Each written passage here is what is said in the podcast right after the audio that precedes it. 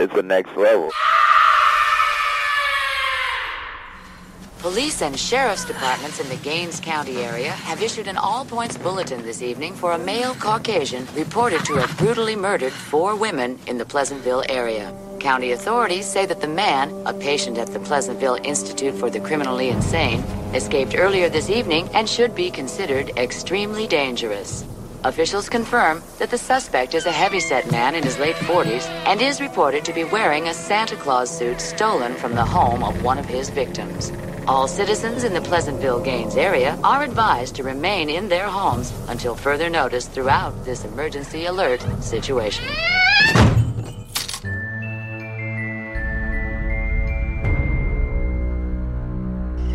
You ever fantasize about being killed? Do you ever wonder about all the different ways of dying? You know, violently? And wonder, like, what would be the most horrible way to die?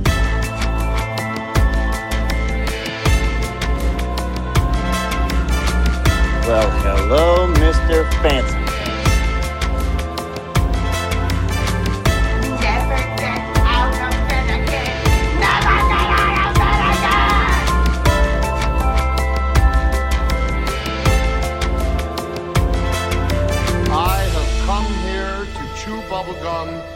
Kick ass. And I'm all out of bubblegum. The following program may contain mature subject matter. Discretion is advised. The cottage hearth beams warm and bright, the candles gaily glow. The stars emit a kinder light above the drifted snow. Down from the sky a magic steals, too glad the passing year, and belfries sing with joyous peals, for Christmastide is here. Written by the immortal H.P. Lovecraft, was a poem entitled Christmas. First published in the Tryout magazine in November of 1920. I know, it's a far departure from uh, other writings like, you know, Dagon and Shadow over Innsmouth, you know, all the stuff about the almighty Cthulhu. All right, well, whatever. I mean, I guess it's okay if us freakoids like our Christmas with our spooky shit too, right? Yeah, well, spooky this. From the Next Level Network of Podcasts and Studio Zero. It's the final episode of 2021. Aren't you thrilled? Aren't you glad it's almost over? Worst year ever! Anyways, welcome back to hell, everyone. And get ready to ask the question What lurks behind Podcast Zero? And I am your host, Post Mortem Paul. And yeah, this week, guess what? It's another episode about a killer Santa Claus. And you're like, man, I thought he said he was done with that. Nope. I got one. I, I actually decided it actually while I was recording last week's episode. When I was talking about the different Santa Clauses that I loved throughout the years, and I mentioned Larry Drake, and kind of in the back of my mind, I'm like, I actually want to talk about that. So, this week for episode 114, it's an Axmas special for all you kiddies. The Tales from the Crypt episode, and all through the house from 1989. But okay, first, before I do that, I know you all like lists, right? Y'all like top tens and top fives, and 2021 gave us a lot of entertainment. It had to. How many countries were like, you're under lockdown, sit at home and do nothing? Yeah, so what did we do? we listened to music, we watched movies, we watched TV shows, we read books, we did a lot of cool shit. For myself personally, I think I spent most of my time either watching movies or listening to music, but you know, the music thing usually comes at work though, because it calms me down. Anyways, I decided I'm going to share three lists lists with you guys. Top tens. Uh, one being top 10 music albums, one being top 10 TV shows or series or, you know, seasons. And then finally, I'll do top 10 movies, which is overall movies of all genres. Um, although you'll find that the list is pretty much mostly horror. But, anyways, starting with the music one though. 2021 gave us a lot of good music actually. Now, I mean, I'm kind of biased towards, you know, gothic music, industrial music and metal, but so no, there's no rap music, there's no uh, you know, what's her fucking stupid name? I don't know. The one with the big butt. Anyways, there's none of that on here. um I do feel though that this list best represents what I felt were the best albums of the year and it wasn't an easy task either narrowing this down. And I took soundtrack scores out of the mix. Um, there's no soundtracks because they would have pretty much ruled 10 through 1. And I was like, that's a category all its own. And I'm not going to do that. So, starting, oh, we're doing this from 10 to 1, by the way. I should say that. So, number one, you guys already know what number one is, but, anyways, I'll save it. Um, at number 10 is the Canadian artist known as Living Dead Girl. They're a band uh, out of the Toronto area. They released an album this past year called Exorcism. Not too bad, actually. It was kind of good, especially for a first album. You know, you can definitely tell they've. Uh, it's mainly Molly Rennick. Um, I think it's primarily her who put the whole thing together. I mean, she does have a band and whatnot, but I think this is technically her creation you can tell she's definitely been working hard on it and they've already done i think two live shows on the internet. The first one i didn't think the sound was all that great but then they did a second show that i actually did check out and it sounded really good. So very impressed with them. That was number 10 at number 9 is not an album. It was kind of an album but it was an album that was released throughout the year. Um, Daniel Graves, uh, Aesthetic Perfection, basically released 12 songs in 12 months, and he released basically a new single every month. And I really enjoyed it. It felt like it was, uh, you know, the gift that keeps on giving, Clark. But uh, it was it was cool, and it it was what I really enjoyed about it was each month, each song sounded different than the last one. Like he's definitely Daniel Graves definitely proved over the past year that he has range and he can definitely do things all over the spectrum and whatnot. I mean, personal favorites of mine were Dead Zone and Happy Face, along with the most recent one he just released, Lonesome Ghosts, which was his sort of Christmas song, but sort of not. But he did release it in the month of December. Said it's kind of how he feels at Christmas time, and I think he nails it pretty much dead on. Um, but yeah, 12 songs in 12 months. There's no technical album title like name for it or anything like that, but um it it it was worth mentioning and I had to mention it. At number 8, Cradle of Filth, Existence is Futile. I have talked about it on the show before, but I will say that it was definitely nice to see that Cradle of Filth still have it. Um, because the last couple of releases, I was sort of, I mean, I liked them, but I wasn't like completely pulled in. And this last one was like super awesome. in other words, like in, in a lack of better terms, it was just, it was an awesome album. At number seven, Third Realm, uh, Morbid Attitude. Third Realm is basically one guy, Nathan Reiner. He's the brains behind it. He was inspired by, you know, like Nine Inch Nails, Marilyn Manson, and stuff like that. Uh, I've always enjoyed his music. I've been listening to him since basically his first album, Under the Black Light, and then followed that up with Love is the Devil. That was the album that really pulled me in, and from that point on, I've been hooked. And this was no exception. Morbid Attitude is a great album and definitely worth mentioning. At number six, Solar Fake Enjoy Dystopia, which came out a little bit earlier in the year. I think it was around springtime that one came out. Uh, I haven't talked about it much on the show, but um, Sven Friedrich, I believe, is the the man's name who is responsible for Solar Fake. And I've always, again, I've always enjoyed his music just as much. Um, and they, I got into them with their second album. Uh, I, I didn't, I was, I wasn't fortunate enough to catch on to them until the second album, but since then I've pretty much been hooked. And the latest one, Enjoy Dystopia, was really good. However, number five is just a little bit better. Uh, Rob Zombie's The Lunar Injection Kool Aid Eclipse Conspiracy. Yes, say that three times fast. It's impossible. but um, with Rob Zombie's new album, I did talk about it on this show. I was actually very impressed with it. I know most uh, it, most people when they talk about Rob Zombie, you know, they get shitty about his movies and whatnot his movie career aside, I've always enjoyed his music, and the new album was no exception to the rule. As a matter of fact, I really enjoyed it and probably played the shit out of it when it first came out quite a bit. Uh, and I've even still caught myself listening to it even within recent weeks.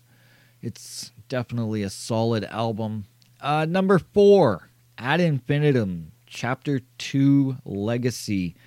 Melissa Bonny has to be probably one of the most busiest women in music today. Uh, what with her side project, um, Dark Side of the Moon, and then on top of that, she also uh, does music with Rage of Light, Ad Infinitum. She did a trance song this past year. She did vocals for a trance band. I can't remember the band's name, but I mean, she's just all over the place and recently engaged. So, congratulations to her. But Chapter 2 uh, Legacy is a great album. Already had three singles released from it uh, Afterlife, uh, Animals, and I cannot remember the third one that just recently came out. Wow, I'm horrible, but uh, I didn't write down song titles, so I'm just, I just have the albums written down in front of me but anyways, it's a it's a great album. I highly recommend it. Their first one, uh, chapter one, Monarchy, was an excellent album, and I this album shows no signs of them stopping. Still kicking some ass. At number three, Orbit Culture, the Shaman EP. Uh, I've talked about this one on the show as well. Uh, the song Strangler, I absolutely fucking love. Carvings is a great song. It's a five song EP. It just kicks fucking ass. And I, I think I explained it on the show way back when. If I didn't, I'm doing it now. Take Lamb of God and Sepultura and have the two of them create a baby. And that baby is Orbit Culture. It, it really fucking solid music. Uh, metal is in good hands with Orbit Culture, that is for sure. At number two, Blutengel, Erlösung, The Victory of Light. It's uh, basically a double album. Uh, well, an album, and then they had like second. I think it was like seven songs followed as part of the. Blutengel never released just like 10 songs and call it an album. They've always got to release these multi massive albums, and we love them for it, don't get me wrong. But uh, Blutengel is basically the creation of Chris Pohl. Chris Pohl is a man in his 60s who looks like he's 41. Uh, I'm envious of his genes, and his voice is fucking pinpoint perfect. Truly the vampire of the music industry, and we love like Blutengel. I've been following them for at least the last 10 to 15 years, and I love everything that comes out of them, and it just solid shit. Their album, I pretty much had on repeat consistently until number one came out. Now, number one, yeah, you guys know what number one is. I've talked about it on this show. I've raved, I've ranted about it. Number one came out October 15th, and I have not stopped listening to it it gets played at least once every day. I have the gold Rolex variant fucking vinyl, double vinyl album. Ice Nine Kills, Welcome to Horrorwood, The Silver Scream 2. Easily the best fucking album of the year. And yes, I'm talking about an album that ins- consists of a song about Chucky, a fucking two foot tall demonic doll. Yes. This band, holy shit.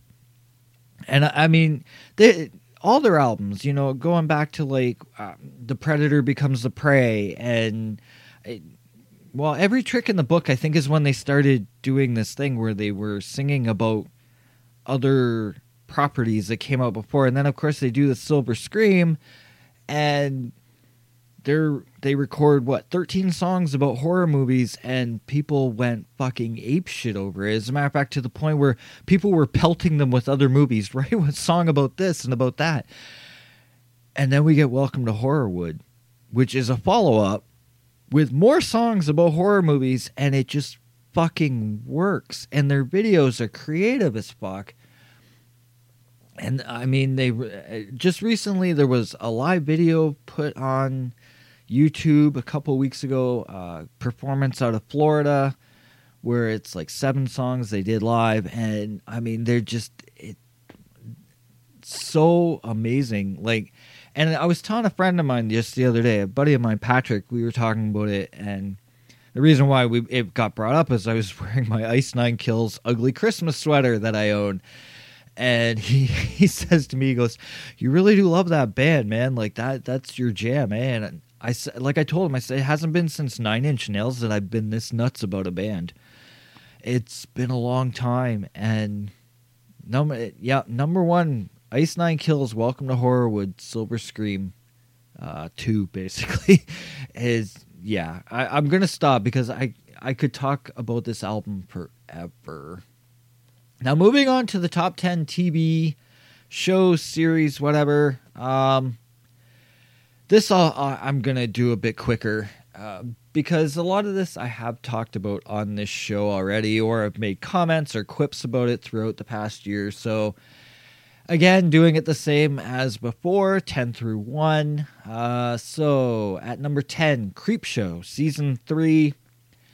I love that we have we live in a world where Creepshow is a television series. I love it. Uh, probably the weakest of the three seasons, but I'm okay with this uh, because it still was solid. It still was good, and like I said, we live in a world where Creepshow is a TV series. I'm I'm okay with this. Keep them coming. And you know, like I said, like even though it was probably the weakest of the three, that doesn't mean that I didn't love it. There was a lot of great shit that came out of this season. At number nine is a series that's still kind of running right now, so I can't really put it higher than. As a matter of fact, nine, and eight are both, and seven actually, are all still running right now. Um, number nine, Blade Runner Black Lotus. Uh, it's an anime. I know not everyone is happy with it. I don't care. Fuck you. Whatever. I like it. I like what they're doing. I like the story that's uh, playing out. I believe episode seven gets released tonight, actually. Well, I'm recording this on Sunday night, so I believe episode seven gets released tonight. Um, I like what I see so far. I, I'm happy with it. Where it goes from here, we'll see. At number eight, Dexter New Blood. I do really enjoy the new season. I do find there's some flubs with a bit of the writing, though. Uh, specifically, the it seems like they're making Dexter almost lazy in his approach to things, and maybe that's because you know he's had years where he wasn't doing the killing thing. I don't know. It just seems like, especially in a town where it's Christmas time and there's snow everywhere, and he seems like he's just walking anywhere and everywhere, leaving his footprints behind. And I'm like, in the snow, like it just seems weird, but whatever. And then there was the one scene where like we find out there's cameras that are, are all over this field area, and that's how they found out that someone killed the one guy, Matt.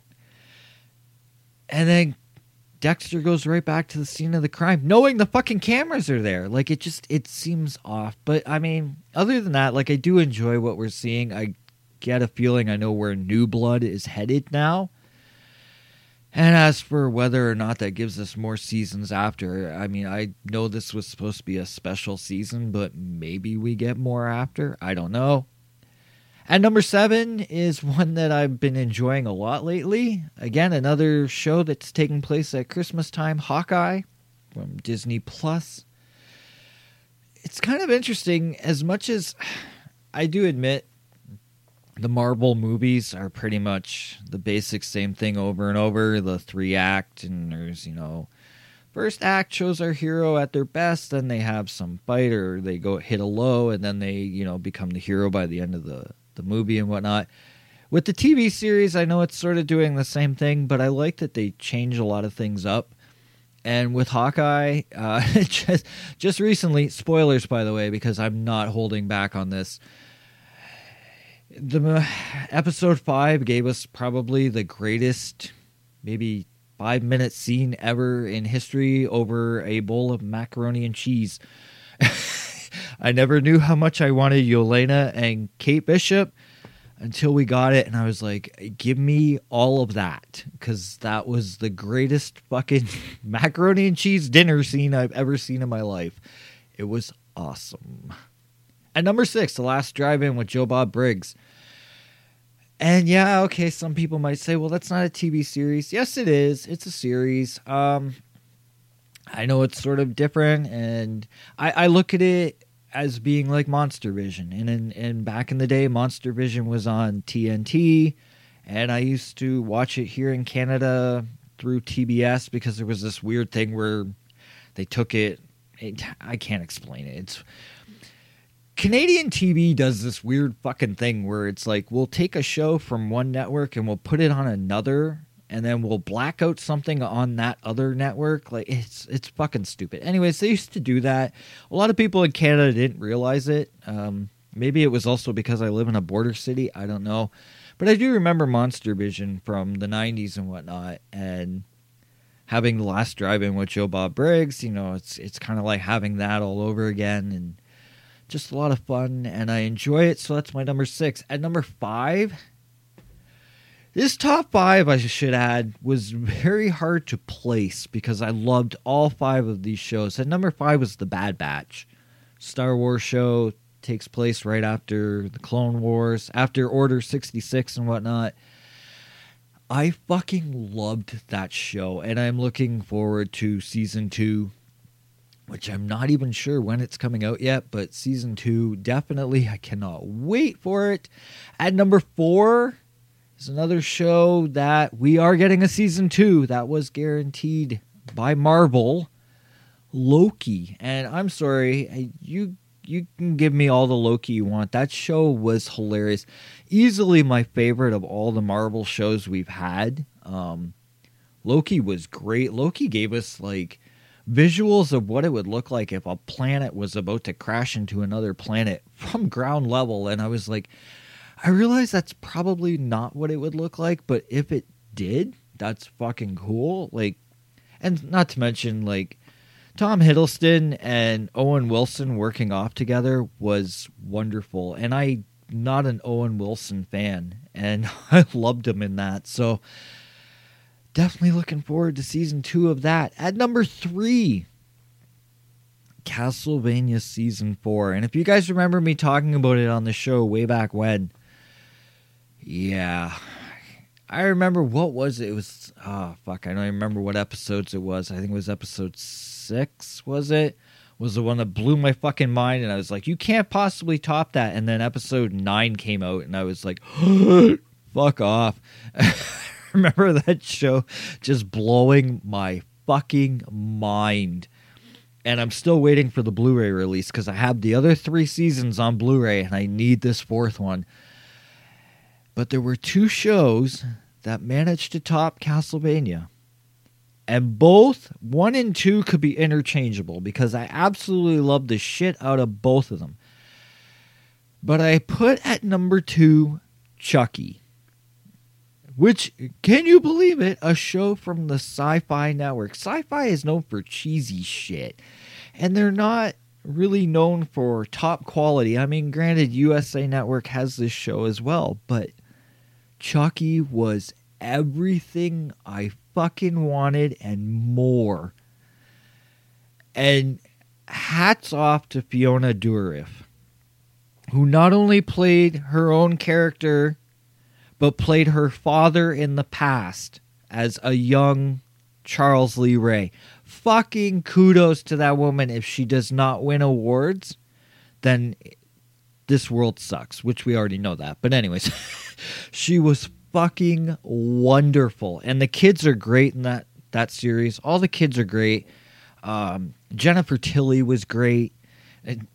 Andy Barclay, Alex Vincent was great. Um, what a show! And Devon Sawa was great, and uh, Alexa Doig, and uh, it's just uh, every week when that show would end, I was like, I want more. Why the fuck do you keep stopping? And not to mention, Chucky playing video games with a little girl was like probably one of the greatest things I ever watched on TV in my life.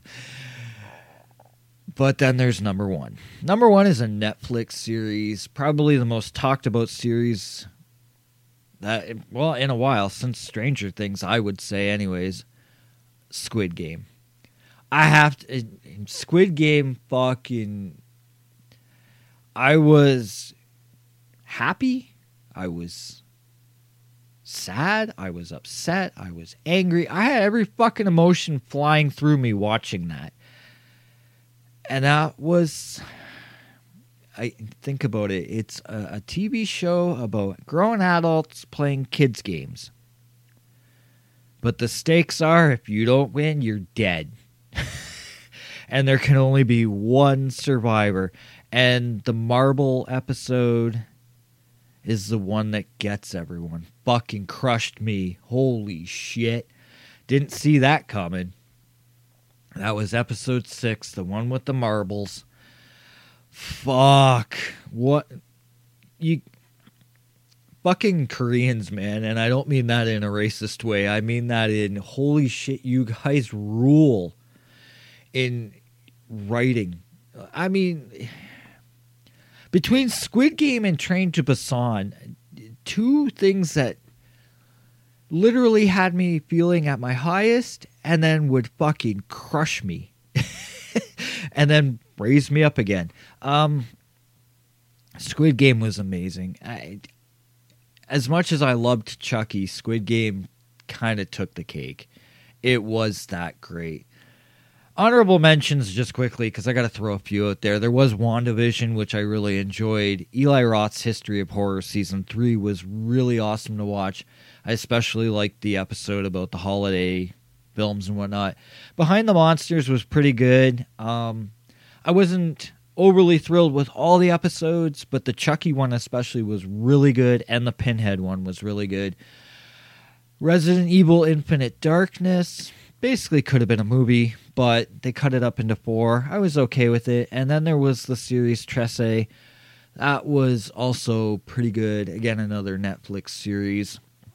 And now onto the movies before we get into Tales from the Crypt and All Through the House. So, again, 10 through 1.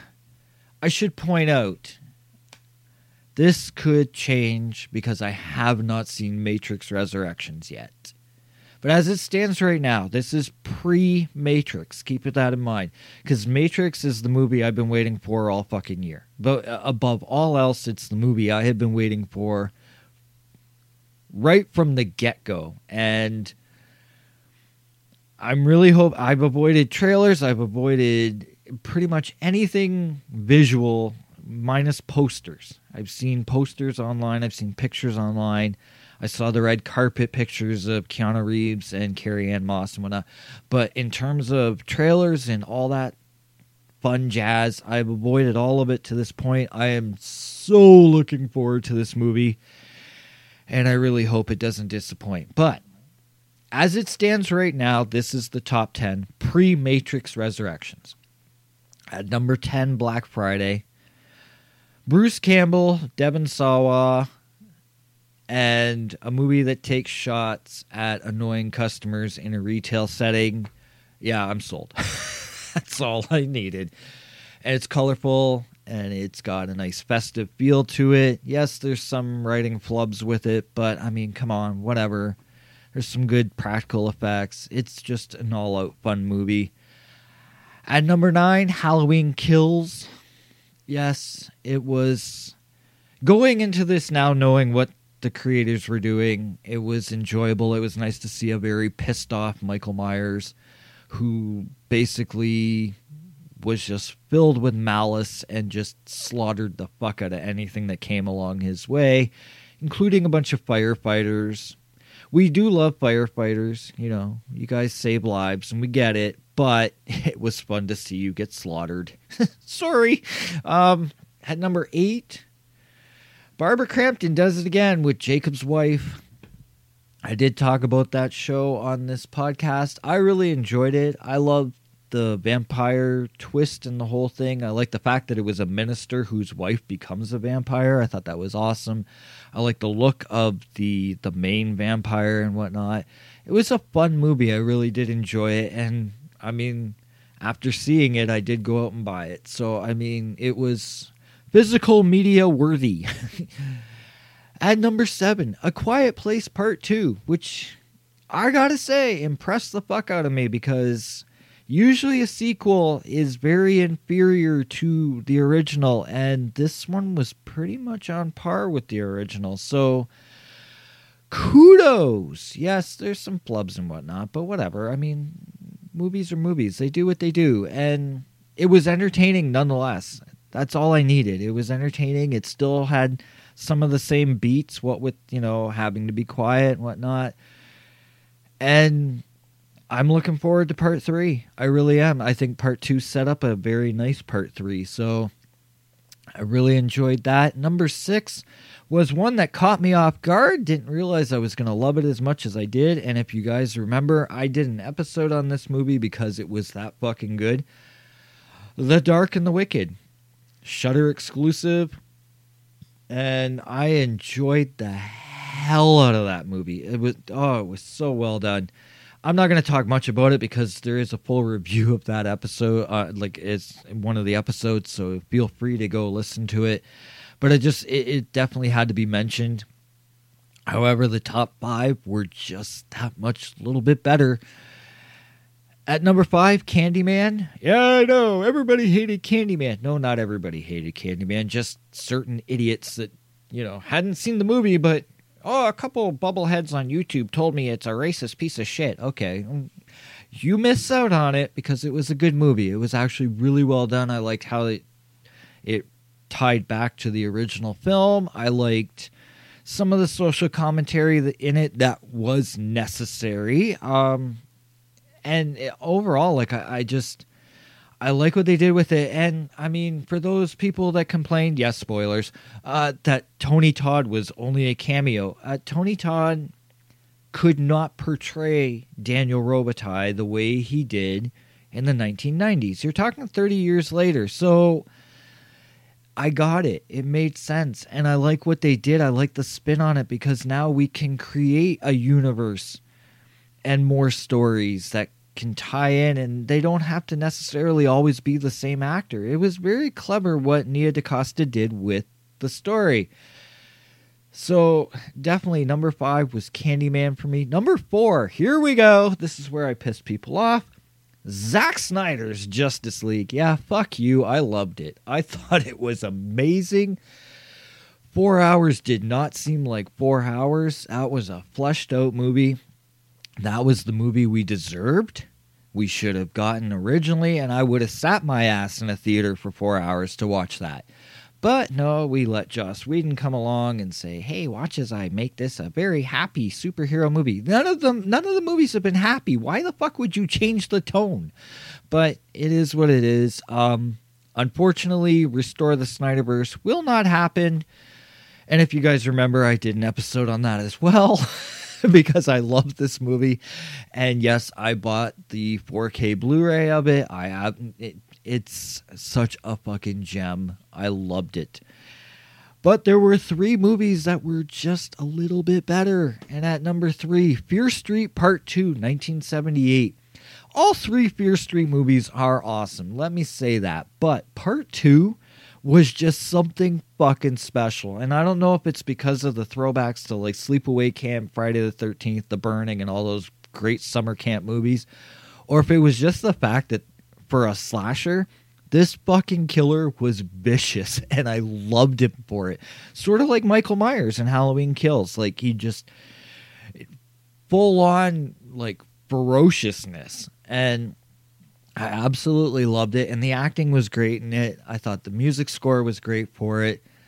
Fear Street Part 2 in my opinion was the best of the 3, but I loved all 3 and I can't wait till they get a Blu-ray release. Still waiting on Waxworks to uh Waxwork Records.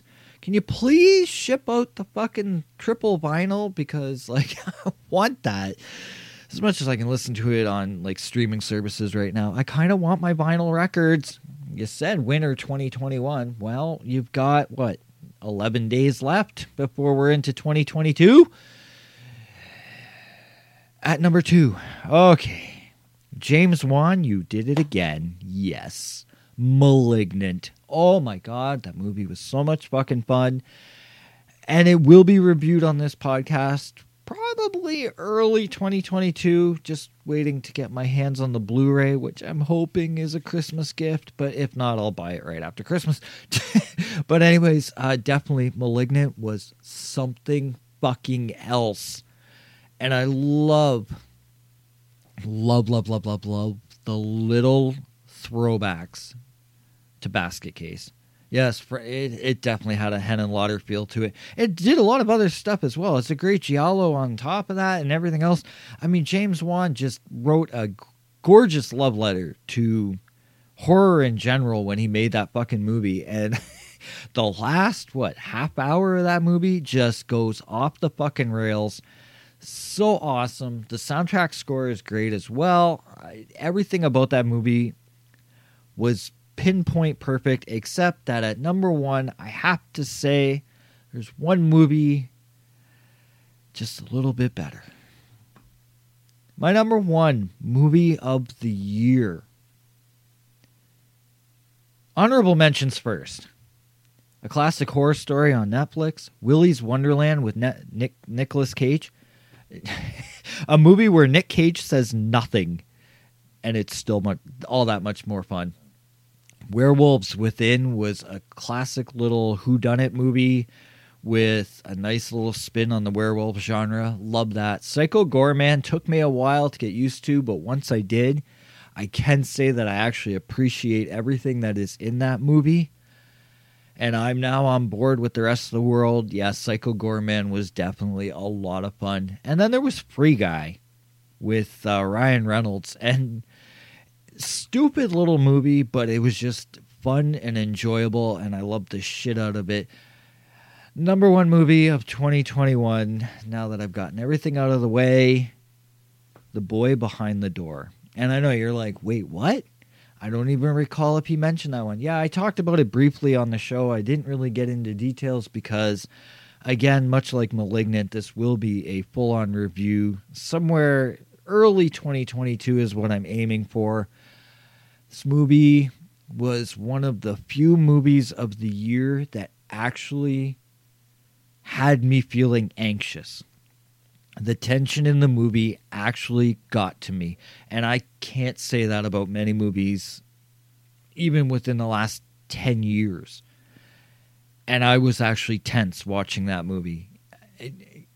I, I can't I can't say it enough. When when a movie can actually make me feel tense and can make me actually feel anxious, that props to it. It was the number one movie of the year for me, Boy Behind the Door. And I know I didn't really talk about it much on the show, but it's definitely a classic. It, it nine out of ten, nine and a half out of ten.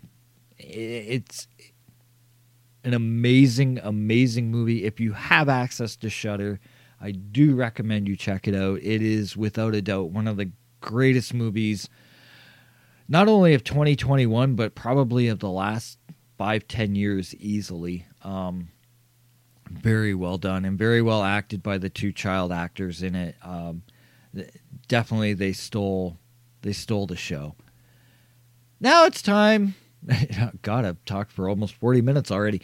Now it's time to get into our special of the week, the review of the week, which uh, is a nice little uh, nice little holiday flick to talk about. A lot of history with this one, a lot of throwbacks and whatnot. I almost wonder who the all star cast is. Is it the cast that were on the screen or the cast behind the screen? You make your decisions when we come back. I'm gonna let somebody. Uh, I'm gonna let. I, I'm gonna bring on a guest, someone that wants to talk to you guys. Ho, ho, kiddies.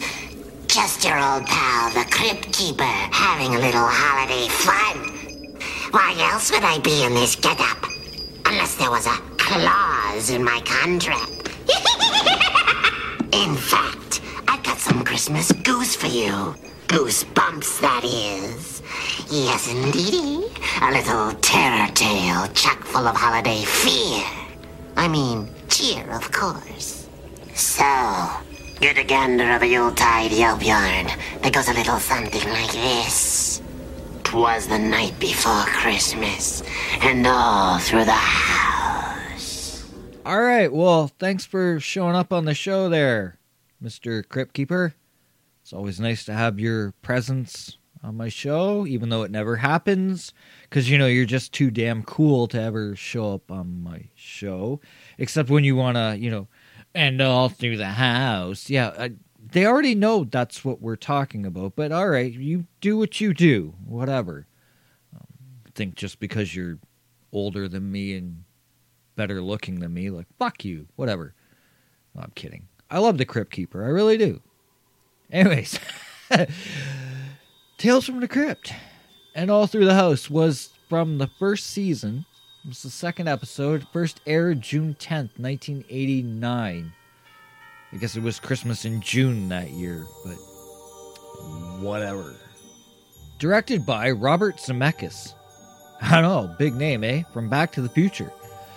And this episode, the screenplay was written by Fred Dekker. Uh, Monster Squad, Night of the Creeps, and was also aided by Stephen Dodd, who was the creator of Tales from the Crypt, the TV show. And this specific episode was based on the EC comics by William Gaines. So, already big names involved here. And then the producer was Richard Donner.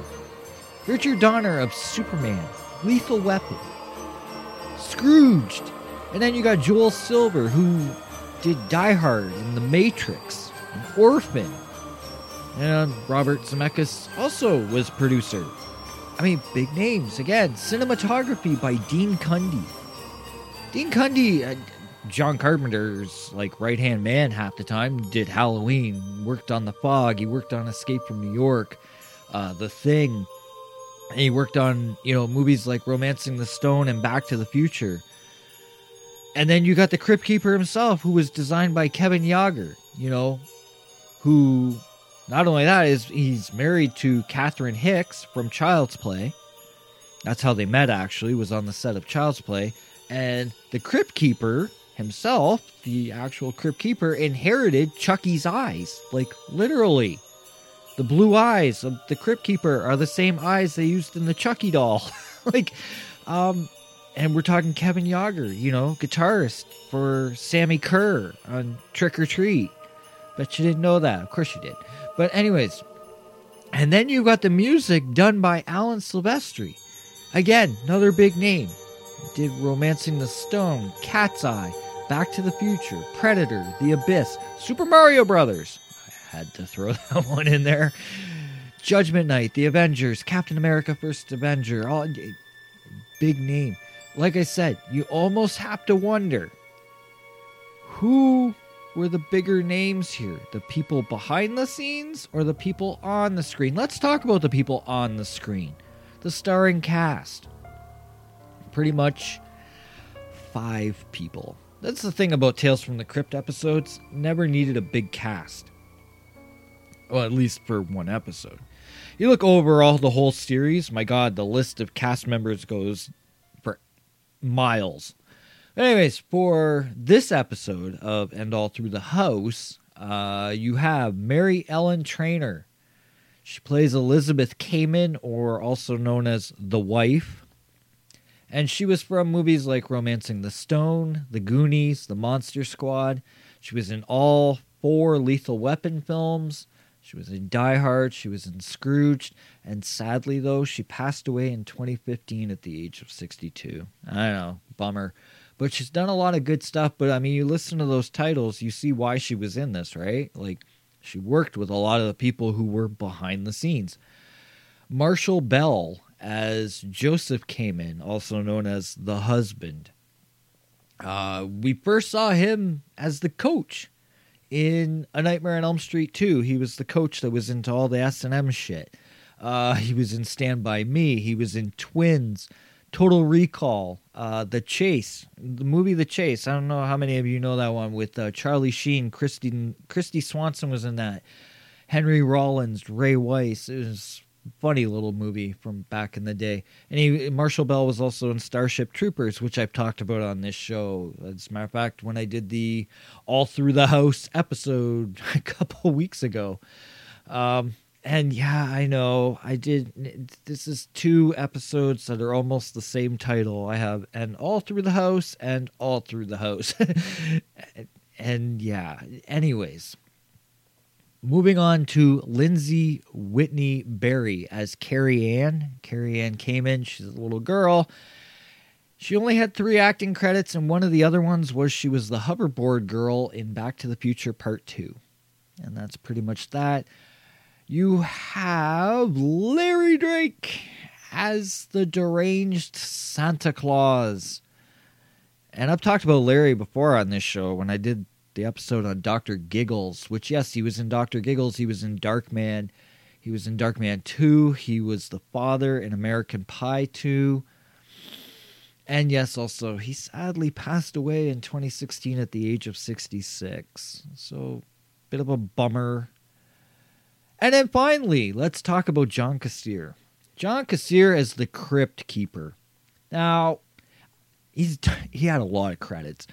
But there was a couple that really caught my attention. I was like, I'm definitely mentioning these. So John Kassir was the voice of Buster Bunny from Tiny Toons. He was Buster Bunny in the Christmas special. It's a wonderful Tiny Toons Christmas special. And then he did also a few other uh, Buster Bunny appearances. There was like the Spring Break, Spring Break uh, TV movie and whatnot. He did a couple of those. and then this this stood out because I was like, "Oh shit, I never knew this." John Kassir was the one who played Ray Palmer, also the Atom, in the unaired pilot of Justice League of America from 1997. If you've ever seen anything of this fucking pilot, it almost makes Batman and Robin look like an Oscar winner. That's how bad it is. And I totally did not know that John Kassir was Ray Palmer. I'm like, now I want to watch this again. I mean, and, and, it's fucking horrible. Here's the interesting thing about also Justice League of America Justice League of America was directed by Lewis Teague, who did Cujo and Cat's Eye he was uncredited because there was another director on top of it, but Lewis Teague who did Cujo. Cujo's a fucking great movie, and Cat's Eye is a clever little anthology. He also did the Justice League of America pilot, the unaired pilot. It's like, wow, that's two guys that I have a lot of respect for that were a part of that, and it's like, ugh. Tales from the Crypt and All Through the House has a runtime of 22 minutes. It's not rated, even though it was an HBO production. Now, the thing with that was on HBO, they could basically be uncensored. They had violence, nudity, language, the whole nine yards. But a lot of the episodes, when they were shown on network television, were edited and watered down. The synopsis for this little segment Based on a story from the original EC Comics, a greedy woman makes the mistake of murdering her husband while an escaped mental patient dressed in a Santa Claus outfit is on the loose. That's pretty much all you need to know. Uh, the story is very basic and straightforward to the point, and I like that.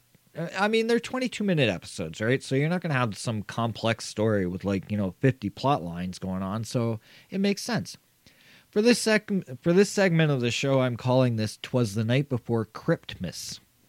Thought that was kind of clever. I know it's not, but I, for me, that's clever. Okay, I, I'm proud of myself. Pat myself on the back.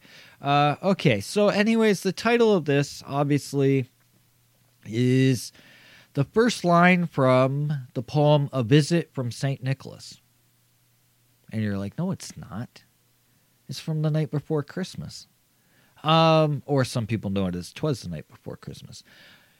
Did you know, though, that it was originally called A Visit from St. Nicholas, and it was first published in 1823 anonymously, but it was written by Clement, Clement Clarke Moore or Clement C. Moore. Um, yes, the original name for the poem was actually A Visit from St. Nicholas, or I guess in certain places, uh, people also called it A Visit. Um, but yeah. I only recently found this out, probably within the last couple months. I didn't even know this. This was something that was new to me. I was like, I always thought it was "Twas the Night Before Christmas." That's what I've always called it.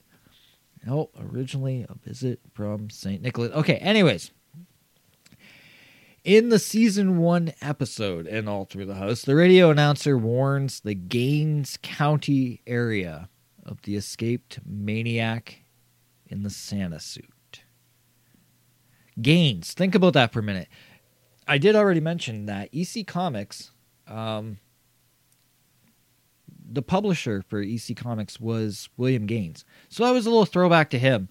And that's kind of cool. It's not the first, di- first time this story has been adapted into a live action segment, though. So here's where something a lot of people know this, but for those of you who don't, there was a film that came out in 1972 known as Tales from the Crypt.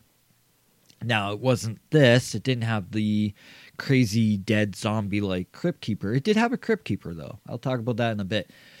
But, anyways, this movie from 1972 was a British film known as Tales from the Crypt. And it had, I believe, it was like five segments. It was an anthology film. And, anyways, the first segment in that movie was this, except it was different. It was play, um, the wife in that was known as uh, her name was Joanne Clayton. Uh, she was played by Joan Collins and Martin Bodie, Bodie or Body, I can never remember. I, I think it's Bodie, played the husband. Chloe Franks played the daughter, and Oliver McGreevy, McCreevy was the maniac Santa. Now, the 1972 version, all right, so it's a bit more darker, more tense. Uh, this one is a little bit lighter in like the 1989 version. And not to mention, in the 1972 version from the film, Joan Collins barely says anything at all. Like she has very little dialogue in in in in that segment. As a matter of fact, the whole segment uh, pretty much has very little dialogue. I mean, there's a little girl who's like, "Look, mommy, I let Santa in," and there's the radio broadcast and whatnot. But in terms of Joan Collins, she didn't say a whole lot in the movie. Um, and then in the 1972 version, I, I mentioned there's a crypt keeper, but he's presented very differently. He isn't dead. He isn't a creature. He isn't, you know, a corpse or anything like that. But instead, it's a man who's just in a brown hooded gown. And he was played by Ralph Richardson, whose career actually started way back in 1933 with films The Ghoul and Friday the 13th. And you're like, what? Friday the 13th came out in 1980. No. There was a movie in 1933 with the same title. It's amazing how many people seem to forget that. And okay, so while and All Through the House was adapted twice in live action form in 1972 and 1989, where did the original story come from? Well, it came from a comic book. I know. Follow the source material. Well, it did. Um, EC Comics Vault of Horror number 35. That was the issue in which this story first showed up. In the Vault of Horror comics, it ran in publication from April of 1950 to December of 1955, 40 issues in total. So this was obviously late in the run, you know, it, number 35, and like I said, there's 40 in total. So this was very late. Uh, the series itself, the Horror books, was created by William Gaines and Al Feldstein. Feldstein is another name that kind of gets mentioned in the radio broadcast.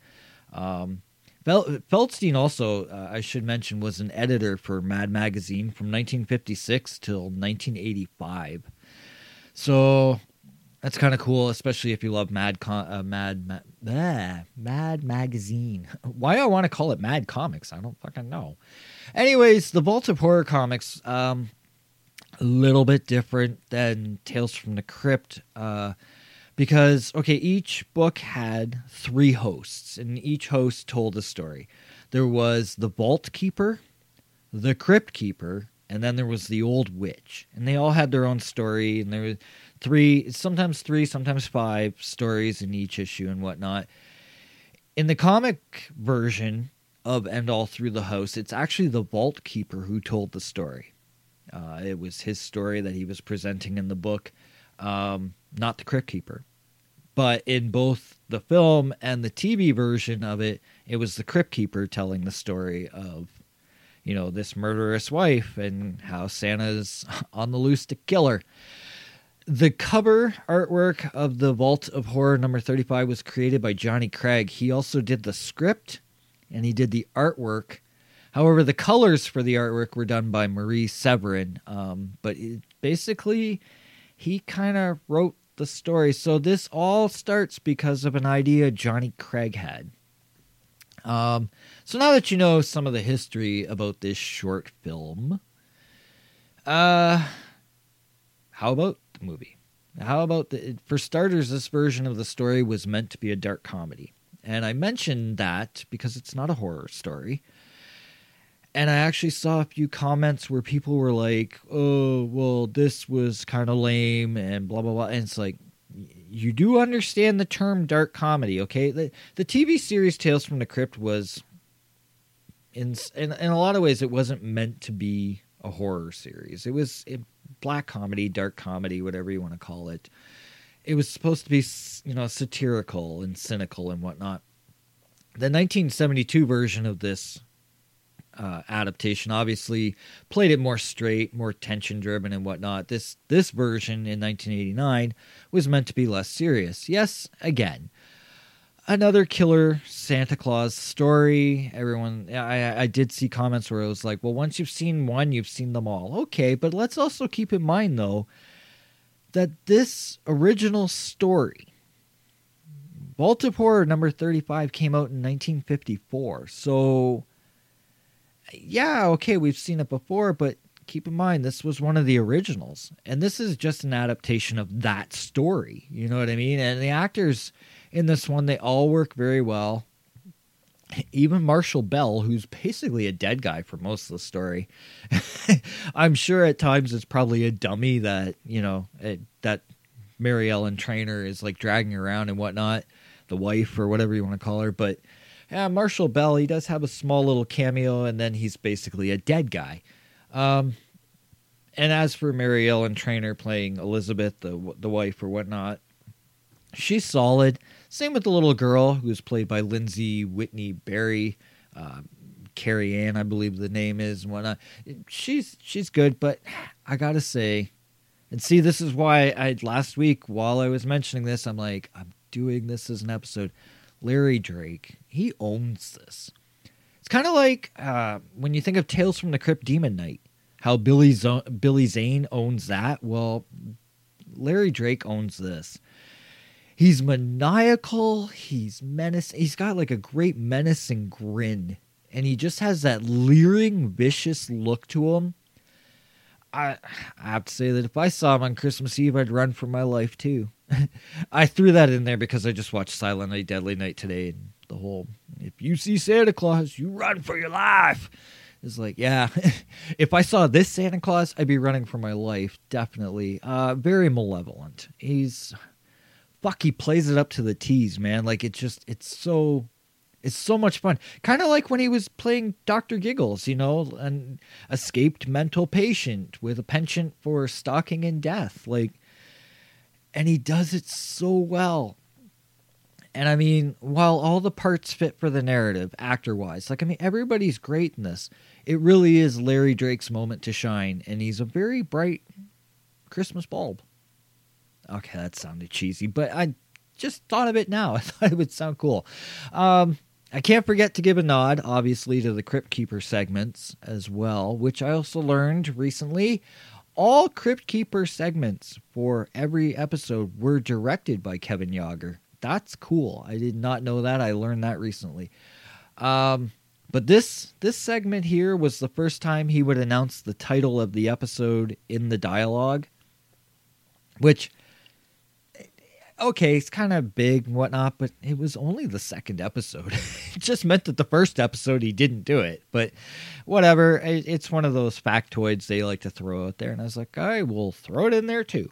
Um, I like the campy humor of this version. I really do, especially the death of Marshall Bell's character, because it's like, it, he, I forget exactly what it is he says. I want it now or something like that, and she's like, "Really?" And she just bumps him in the head with a fucking fireplace poker and in one shot, she takes him out for the count. Like he's dead right there and then. It's like, okay. Um, I'm sure he'd have a splitting headache. Ha ha ha. But um and and and then there's the the campy humor or the humor I should say. I don't know if I actually call it campy. Just the struggles that Elizabeth goes through trying to hide the dead body while also trying to avoid a killer on the loose. She wants to call the cops, but she can't because she got this dead body. And then she thinks, okay, I'll try to frame Santa Claus with her husband's death. But she doesn't make sure, like, she knocks Santa out, but she doesn't make sure he's dead.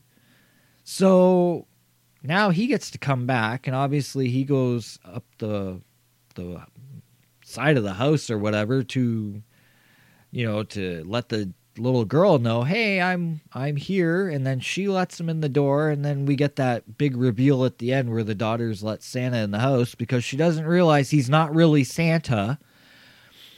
Um, and then of course, I always love the end of this episode when like the wife, like Elizabeth, is like screaming, "No, no!" and she's like just screaming, and it reminds me of Tom, Atkins at the end of Halloween three I don't know. It just it's what I always think of.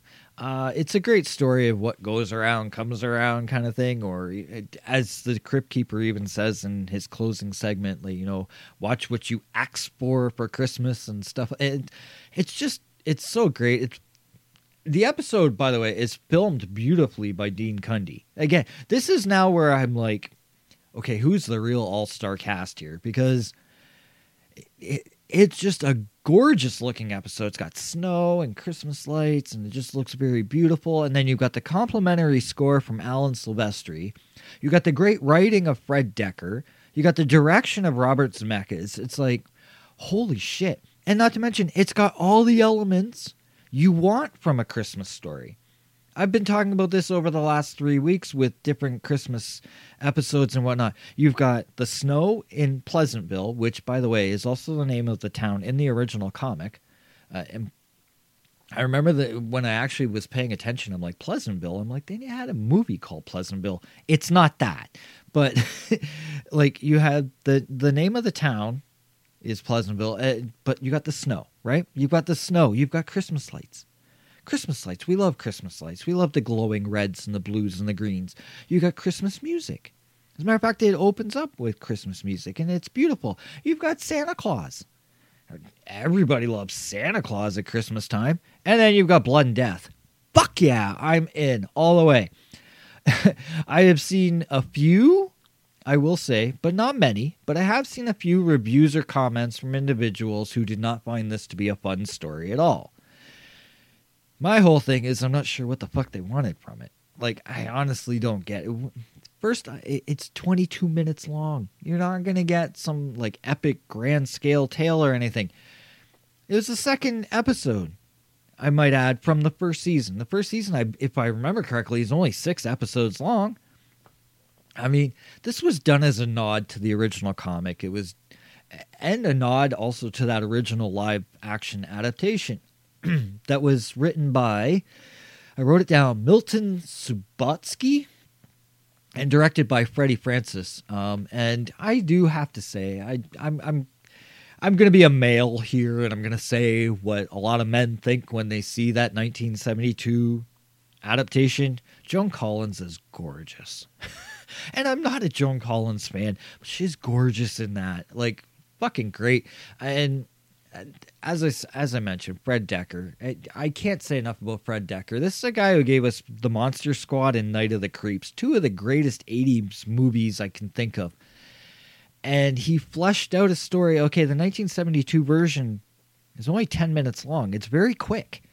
And he fleshed it out and gave it an extra 12 minutes, and he, he made it work. So, again, I don't know what people wanted, I don't know where people were complaining podcast zero rating for this. Well, what's left to say? I mean, I've pretty much said everything throughout this whole review. So, I mean, I really don't have a whole lot left to say, except that I'm a sucker for Killer Santas. And Larry Drake does so much with such a limited time frame in a 22 minute episode, and he's not the only thing on the screen. So he does it so well. It's like, I fucking love this. It's a Christmas episode on top of that, so I'm a sucker for that. It's a dark comedy, a nice nod to the versions that preceded preceded it. This one is der- deserving. It's it, it deserves a nine fireplace pokers to the head out of ten. But because it's Christmas time, I'm giving it a fucking ten. It's ten out of ten. This is one of those annual viewings for me. I've already watched it twice this year. Once just because I wanted to, and once for this episode. and it's right up there with Black Christmas, Christmas Evil, Silent Night, Deadly Night, and a Charlie Brown Christmas. I might add that one as well. But yeah, it's it's a nine, but I'm gonna give it a ten because I'm in the Christmas spirit. And on that note, thank you for listening. And I do have to say, thank you for being a part of the 2021 experience of what lurks behind podcast zero. Um it's been a rough year. We know that. In the really real world it fucking blows. Okay? This world sucks. Everything sucks about it. But for this podcast i have been blessed with a lot of great listeners some feedback not a lot. I would prefer a little bit more feedback but hey not everyone is into the feedback thing. I get it. I'm not one that does it a lot myself anyway, so it's cool. The thing is is that just within the last 9 months the podcast has kind of gained a lot of listenership and I don't know where it's coming from, but I love you all for it.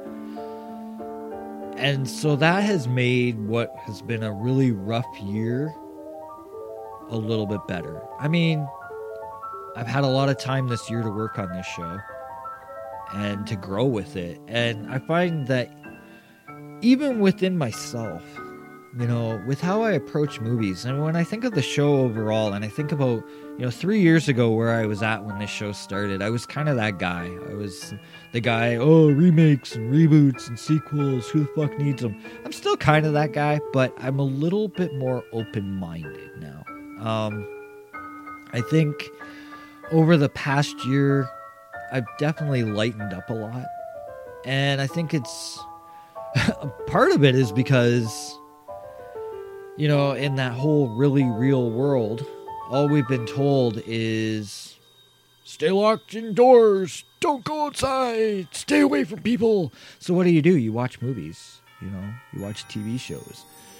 And I didn't want to be that guy. A lot of people in this world have fallen into that trap of the whole us versus them, you know, pick a side and argue with others about it and it's the whole right versus wrong. And there's a lot of shit that I I'm honestly surprised so many people fell for it, but they did, and that's it's unfortunate. It's sad, but maybe the one day the world wakes up and sees what's actually going on. I'm most likely not, but hey, it's something I'm hopeful for. But the thing is, is what I want to get to. My point is, is that I've had a lot of time to watch movies. I've had a lot of time to watch shows, but I've also had a lot of time to appreciate film and to appreciate moving pictures, the art of moving pictures, the art of cinema. And so even movies that I may not technically like, I can still find something that I love within it. One thing that I've really enjoyed about this show is being able to find some positive notes in everything that I've watched this year. And I know, I think it was even the beginning of this year, I actually said I wanted to kind of do like, you know, sort of my own version of Mystery Science Theater where I would rip on movies as opposed to, you know, talking about movies that I love. But then I realized, why do I want to do that when. First off, that's what it seems like everybody's doing these days. It seems like everybody. It's so easy to be negative. It's so easy to bitch about something. It's so easy to fight with people. But why? Why can't we just show some love for what we love? Like, and I've said it on this show before, you know, as fans, we need to stop being so insufferable. People put their hard work and, you know, their blood, sweat, and tears into these these movies. If you don't like it, that's fine. You don't have to. But you don't have to bitch about it either. Just don't watch it. And so with this show, that's kind of what I wanted to bring. I wanted to bring a more positive spin. I wanted to do things a little bit differently. And I've grown throughout the past year over just the way I approach different things, you know, and and the way I talk about them and stuff like that. And you guys have, you know, there's there's a few of you that have been listening to this show all year long. You've kind of been with me on that journey, so it's been kind of cool and I really appreciate it, you know, and I, I love you guys for it and whatnot. Like I said, it has been a rough year. I there's stuff I I don't I'm not the most open person about things, and I have a tendency to suffer in silence, kind of thing. So this show has been the highlight for me. It's been something that I've it lets me escape the harder things that I have to deal with sometimes. So I want to thank all of you for joining in on that and being a part of it. And trust me, 2022, I'm already planning some certain things for that. I wish it was easier to schedule my time around a midnight working shift because I would like to have guests on here, but it's so hard. And I, I, I know even this past year, I, I thought for sure it was going to happen and it didn't. And that was a bit of a bummer. We'll see if it happens in the new year, but until then, I want to sign off saying first off, you know where you can find the podcast. You can find it at Spotify, Apple Podcasts, Google, Player FM, Podbean, Podcast Addict, Audible, Amazon Music. The list goes on. I think it's on Stitcher and Deezer, and there's a whole bunch of them out there. Basically, any major podcast streaming app has it on social media facebook.com slash what lurks behind podcast zero on instagram at what lurks behind podcast zero and on twitter at wlb podcast zero again thank you so much this is uh the last episode of 2021 i'm taking a break for a couple weeks so i won't be back I'm aiming for second week of January. I'd like to have a few weeks to just chill out and whatnot. Matrix is coming out this week, so I'm looking forward to that. Um, for those of you who know, I do love my football, and Michigan Wolverines are in the Orange Bowl New Year's Eve. I plan on watching that. I ain't going anywhere for New Year's Eve. I never do. That was not a COVID thing for me. I never. New Year's Eve is boring to me. I don't understand what. Wow, yay! So the number changes. Big fucking deal. like, I, I never. New Year, new me. Yeah, okay, whatever. Shut up. Um, new Year's is not one of my things. Um, but I, I am looking forward to New Year's Eve because of the Michigan Wolverines, and I think that's going to be awesome. Uh, so Merry Christmas to all of you, or Merry Axmas, Happy Horror Days, whatever you want to call it. From me to you, uh, thanks for everything this past year. And also, I will say Happy New Year, even though I don't care about it personally. Maybe you do, so I'll say it to you Happy New Year. And now there's only one fucking way I can close this show out. And you know I'm going to do it. I'm going to let our good friend John Kassir, as the Crypt Keeper, do a little Christmas rap for you.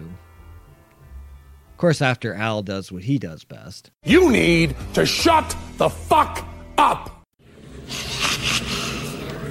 Well, how was that for a scream, boys and ghouls? Oh, don't worry about little Carrie. This particular Santa preferred older women. In pieces, that is. well, it just goes to show ya. Be very careful what you ask for for Christmas. You might just get it.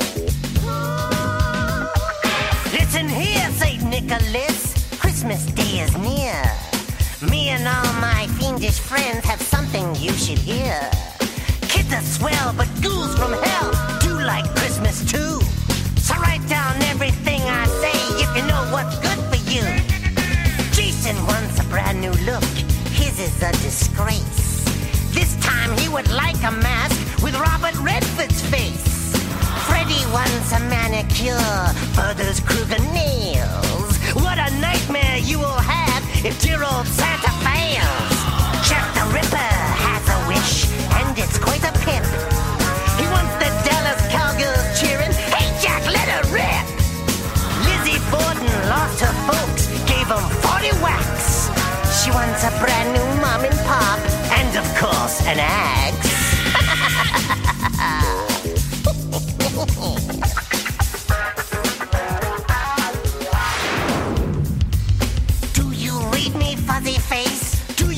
my drift?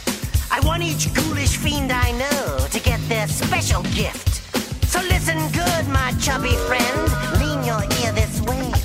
Or I just might whack it off first thing Christmas Day. The headless horseman once a gift. Bet you can't guess what. He's not only lost his head, now he's lost his butt. Hannibal the cannibal would like some Christmas punch. Then he'd like meet your elves and have them all for lunch. Frankenstein just wants a girl wearing lace and bows. But make sure she's blonde and stacked, or they'll eat your nose. Wolfman's needs are quickly met. He's not hard to please. Just recommend a real good vet. He's been getting fleas.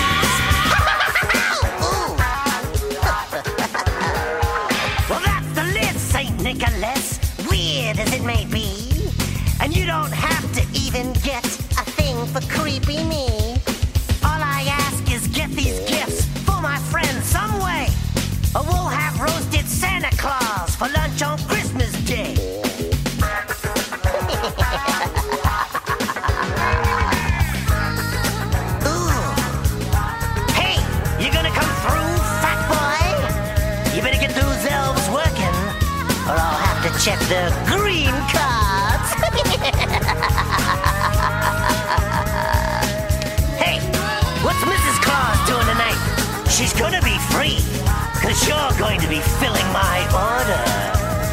You better get busy, chubbo.